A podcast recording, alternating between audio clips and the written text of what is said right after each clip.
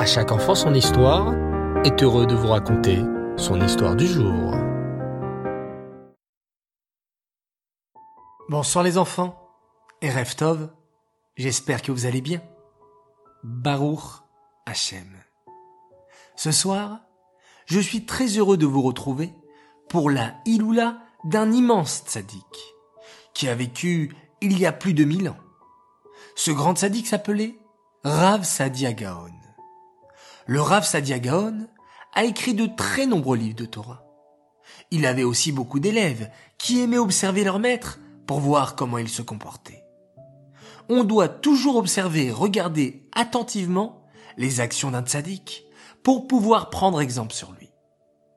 Un matin d'hiver, il arriva que deux de ses élèves, se promenant dans les montagnes, entendirent un bruit étrange. En se rapprochant un peu, ces deux élèves virent, à leur grande surprise, le Rav Sadiagaon, assis sur le sol couvert de neige, pleurant et priant. Mais, s'exclamèrent les deux élèves très étonnés.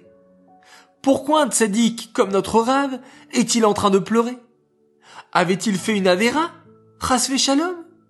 Ce n'est pas possible, c'est un tzaddik Les élèves de Rav Sadiagaon ne purent s'empêcher d'interroger leur maître.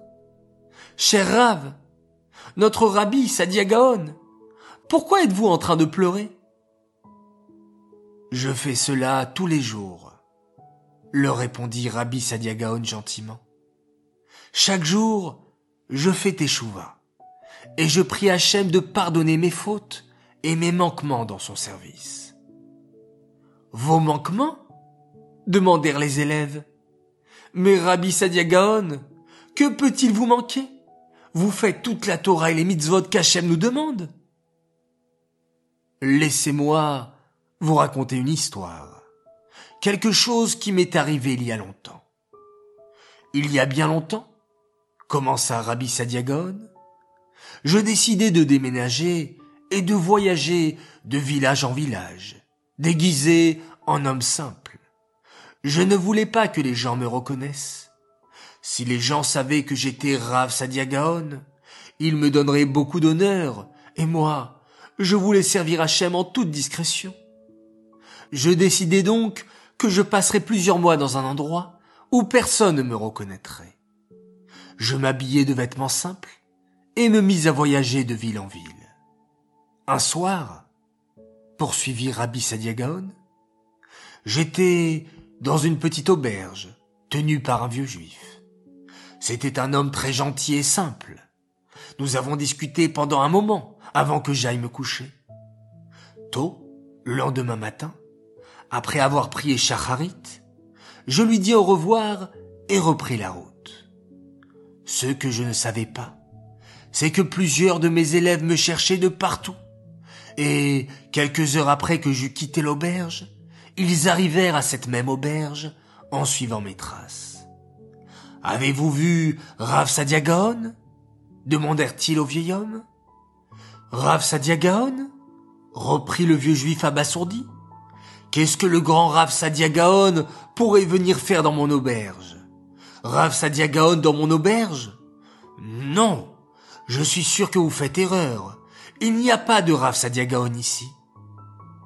Mais lorsque les jeunes hommes me décrivirent et lui parlèrent de mon déguisement, le vieux juif se prit la tête entre les mains et s'écria Oi, Rav Sadia, Rav Sadia était ici. Oi, vous avez raison. Et il courut au dehors, sauta dans son chariot et pressa son cheval pour aller aussi vite que possible dans la direction que j'avais prise.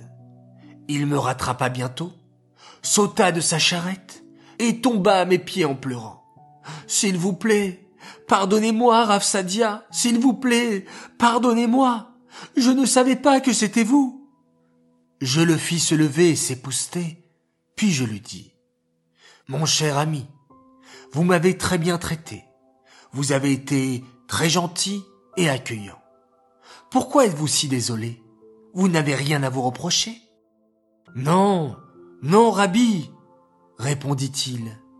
Si j'avais su qui vous étiez, je vous aurais servi totalement différemment. Soudain, je réalisais que cet homme enseignait une leçon très importante dans le service d'Hachem. Tous les jours, nous servons Hachem, nous faisons la tefila, nous faisons les mitzvot. Chaque jour, on apprend à mieux connaître Hachem. Et tous les soirs, comme le vieux aubergiste, je repasse dans mon esprit la façon dont j'ai servi Hachem ce jour-là.